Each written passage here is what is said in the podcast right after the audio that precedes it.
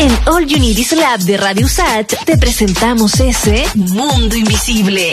Una conversación sobre biología, neurociencia y microbiología en la 94.5, la radio de un mundo que cambia, aunque sea invisible.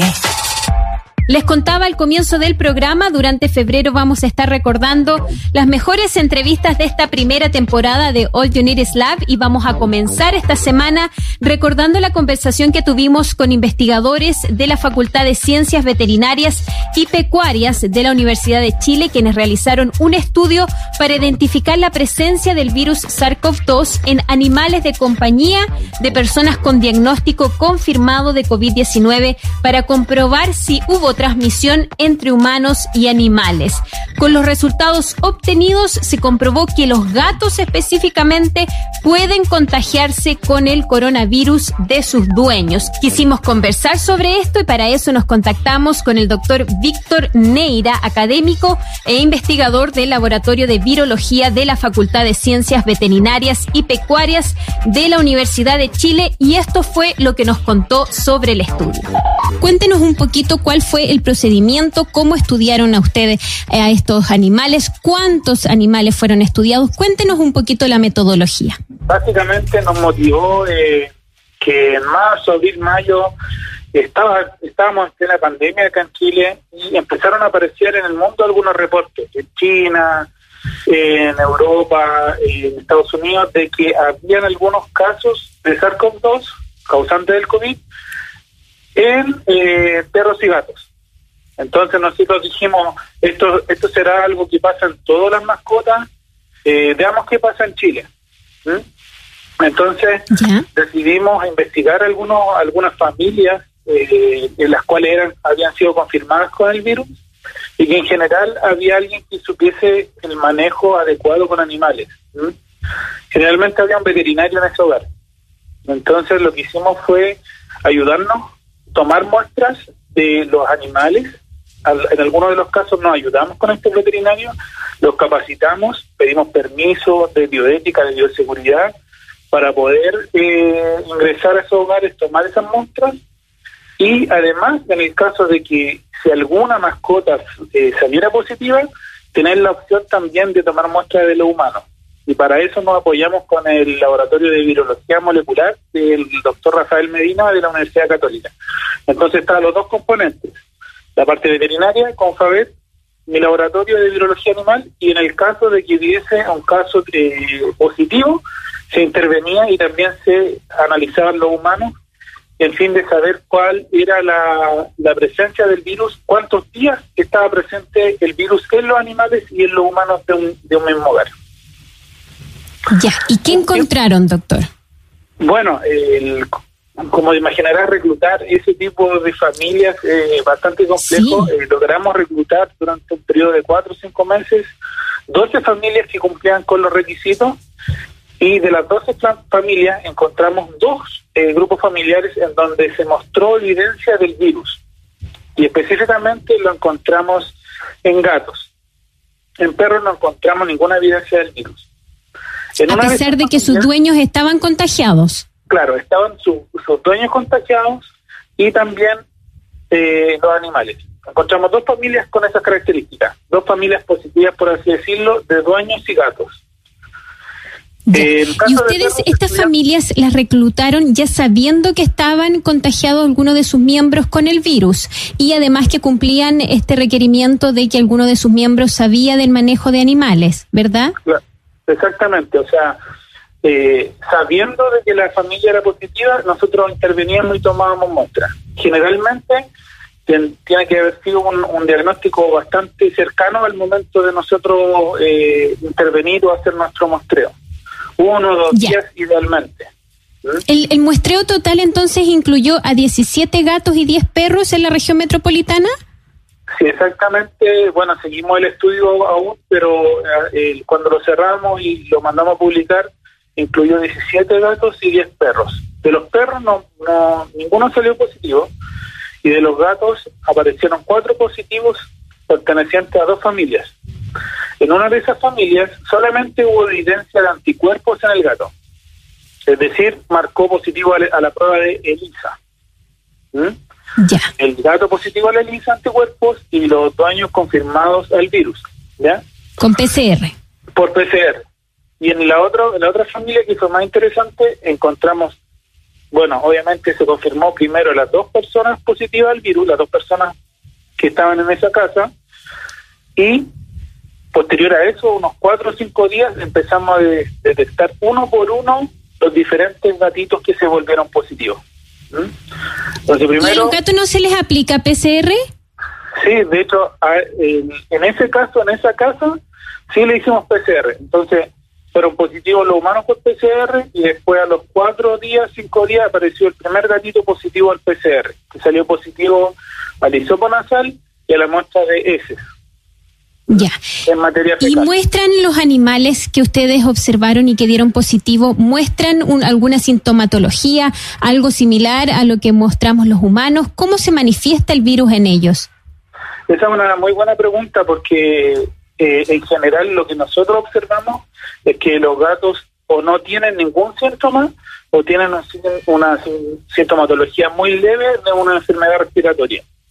¿En qué se traduce esto? Es que básicamente se observó eh, un poquito de tos seca en uno de los cuatro gatos, un poquito de tos seca eh, por un par de días.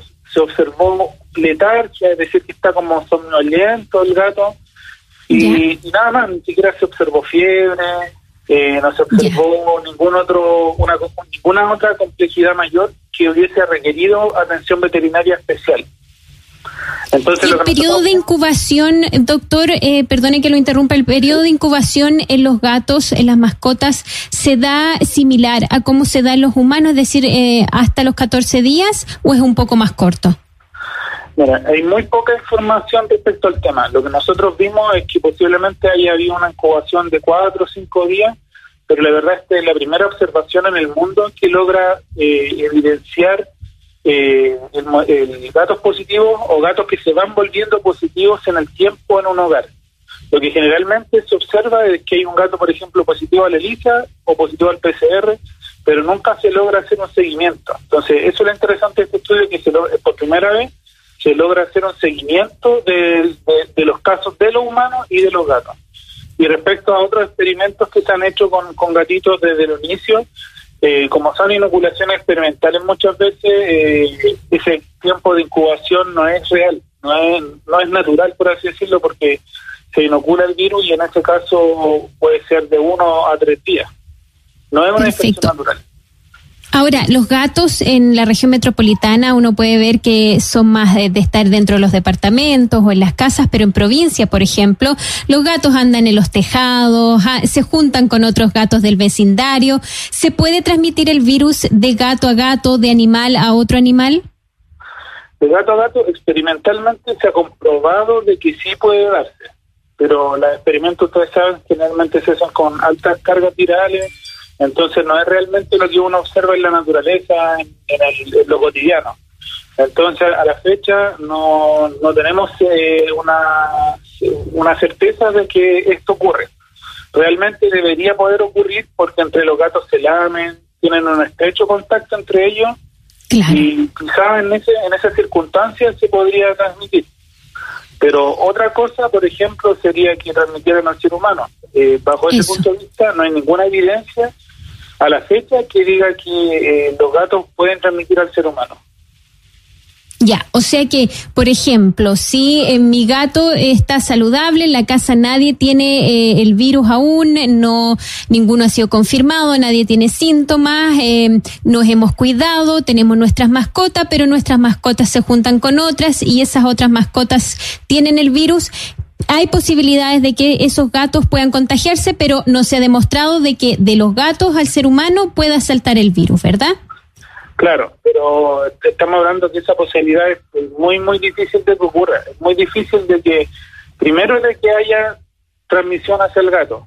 Generalmente es muy, muy raro. Y después de que el gato se junte con otro gato en un tejado, eso ya es como que estamos hablando de hilar demasiado hilo, eh, demasiado fino, perdón.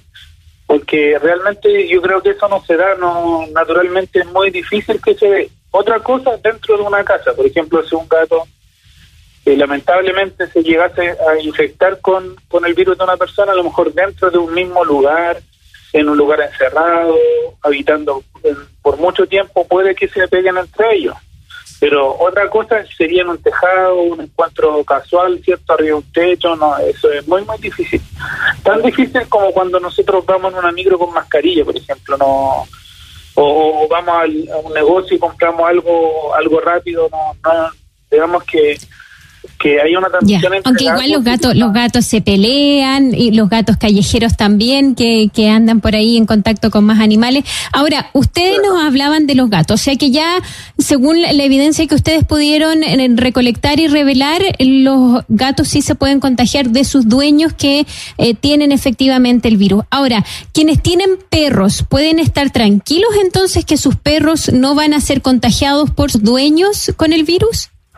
Nosotros no encontramos casos de, de, perros positivos, pero el tamaño material para descartarlo es muy bajo, entonces no podemos descartarlo y además en el mundo hay también casos de perros, pero en ese caso también es mucho más raro y además de eso eh, los perros sí que no muestran ningún signo clínico, ni siquiera ni siquiera eh, eliminarían mucho el virus. Para hacer para darte como ejemplo, en el mundo digamos que hay millones de personas infectadas, incluso hay, hay miles y miles de muertes de humanos, pero de gatos hay menos de 60 reportes, hay menos de 60 gatos reportados como positivos, y de perros es más o menos la mitad. Hay menos de 30 perros reportados como positivos. Entonces, que nosotros transmitamos el virus a ellos es algo muy, muy raro. Por lo tanto, incluso debería ser más raro aún que entre ellos ocurra, porque hay muy por lo que se ha visto es que hay muy pocos animales que se logran infectar. Ya, ahora, doctor, ayer conocimos y esta semana, el fin de semana, hemos estado conociendo de los bisones y cómo este virus eh, sí ha llegado a ellos, se ha contagiado y además el virus ha mutado y eh, estaría, eh, o el mundo está preocupado porque podría mutar o tener una variación más peligrosa que haga que el virus se contagie más rápido o quizás sea más mortal. ¿Puede ocurrir algo así con el virus que se contagian los gatos? ¿Pueden mutar el virus en los gatos y de alguna manera volver a nosotros en alguna forma más peligrosa? No, mira, realmente un poquito, si, si, me da la oportunidad de clarificar un poquito el tema de los bisones, es que básicamente lo que se da con los bisones es que los bisones se producen intensivamente. Ellos están en granjas de bisones que sirven para producción de pieles tanto los hurones como los bisones, que son primos entre ellos desde el día prácticamente, no uno, pero desde muy, desde muy el inicio de la pandemia, se sabía de que ellos podían ser infectados y transmitir el virus eficientemente entre ellos. De hecho, a nivel experimental, en el nivel experimental, ellos no muestran signos clínicos, pero ya en la granja hay un poquito más de mortalidad en ellos, ¿ya? Entonces, pero, pero ¿por qué ellos se contagian el virus así tan fácilmente por las condiciones de ellos físicas, por sus condiciones genéticas y además por el hacinamiento en el que viven? Sí, que se, ellos, que el virus se transmite hacia ellos, eso es eh, algo natural. ¿Por qué? Porque tienen los receptores que permiten al virus ingresar a la célula muy similares a los del ser humano. Entonces, naturalmente ellos tienen esa propiedad de poder infectarse con el virus desde el ser humano. Pero ¿cuál es el problema? Que en el contexto en el que están hay una gran densidad de animales, hay miles de animales todos juntos y todos se pueden transmitir. Entonces, bajo esas circunstancias, lo que ha ocurrido es que primero los humanos le transmiten el virus a los bisones, los bisones como son capaces de replicar el virus, se infectan entre ellos y prácticamente el 100% de los bisones relativamente rápido se vuelven positivos en un lugar como por ejemplo una granja de bisones. Entonces, si tú te imaginas que hay 10.000 bisones infectados al mismo tiempo, lógicamente si un ser humano que nunca ha estado expuesto al virus ingresa ahí, sí o sí se va a infectar. Es como ir con una, en una micro donde están todos infectados y uno entra sin mascarilla. ¿Se entiende? Entonces se dan varias condiciones para que los bisones entonces estén en esta situación de riesgo.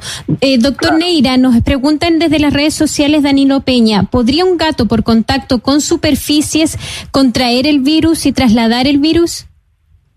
No, eso no. Eh, es muy rara la transmisión, tal como es en el humano, es muy rara la transmisión por contacto. Lo, principal es como la, el contacto directo a través de un ambiente cerrado, intercambio de aerosoles, gotitas, etcétera. Pero la transmisión como vector del gato, como que toque, no sé, pues sale al patio, toca una superficie donde alguien tosió, después camina, toca a una persona, eso es pero si el gato anda arriba de los muebles, por ejemplo, anda en, los espacios domésticos donde la persona contagiada está conviviendo y está ahí eh, tocando superficies, ¿podría ocurrir? No, yo creo que es muy difícil por el tema de que el virus también es lábil. nosotros conocemos muchos virus en la naturaleza. Por ejemplo, tenemos el rotavirus, norovirus, que son virus muy resistentes al medio y en ese caso podría ocurrir algo así, que él actúe como que mueva pero este virus generalmente es lábil, o sea, no, va a permanecer mucho tiempo en el ambiente. Entonces, eh, él se va a contagiar, por, por ejemplo, cuando lame, al, cuando lame al dueño, cuando duerma con el dueño, está en una pieza durante toda la noche durmiendo con el dueño que está infectado.